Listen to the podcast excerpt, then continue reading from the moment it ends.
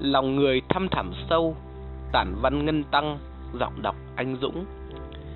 Nếu may mắn được luân hồi ở một kiếp khác làm người, tôi nguyện mang hết vốn liếng ra để xin một đôi mắt sáng, một đôi mắt có thể tỏ tường, thấu rõ lòng nhân thế, bởi lòng người luôn là thứ làm ta khó nghĩ và khó đoán định nhất trên đời. Cuộc sống là một vòng xoáy, nơi không cho phép chúng ta ngồi yên một chỗ, thế nên đứng dậy và di chuyển là điều duy nhất giúp ta có thể tồn tại. Thế nhưng vòng xoáy thì bé mà số người bám vào nó mỗi lúc một nhiều.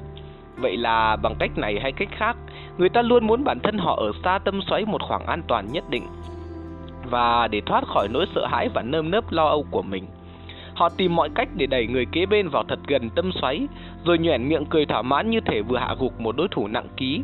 Sự ích kỷ đó vô tình làm cho bản thân cuộc sống này trở thành một cuộc tranh đua tàn khốc, nơi người với người sâu xé, tranh giành lẫn nhau mà sống.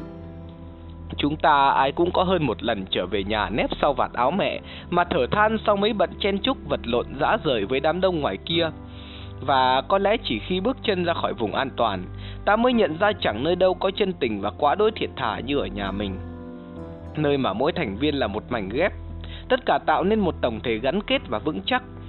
Đó là thứ duy nhất mà ta chẳng thể tìm kiếm hay mua được từ cuộc sống ồn ào ngoài kia cuộc sống hỗn tạp đã cho ta quá nhiều điều, cả lợi lẫn hại, cả tốt lẫn xấu, và thứ làm ta khắc cốt ghi tâm lâu nhất chính là từng bài học xương máu ta tích góp cho mình sau những lần chạy đua với sự khắc nghiệt của nó. Và tôi tin, lòng người chính là một thử thách khó của cuộc sống này. Nó buộc ta phải luôn mang theo sự rẻ chừng và ngờ vực bên mình như một vũ khí yểm trợ.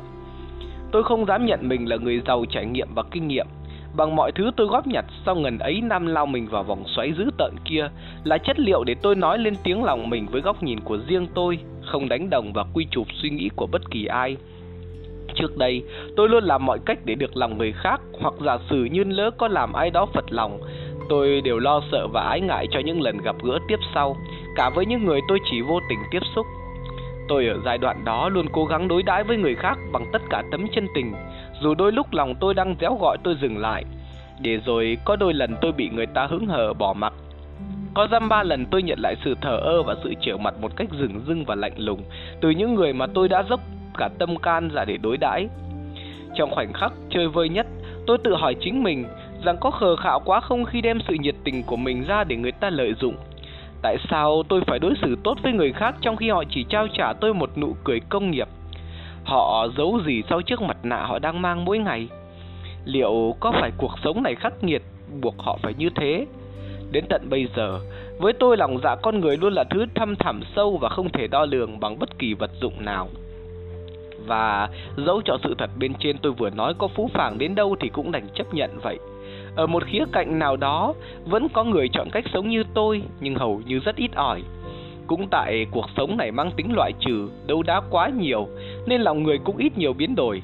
Buồn thay, nhưng ta không thể làm một điều gì đó lớn lao khiến họ thay đổi lối sống. Thôi thì tự mình bảo vệ mình trong sự dè chừng và cẩn trọng, có lẽ sẽ tốt hơn cho chính mình. Tác giả Ngân Tăng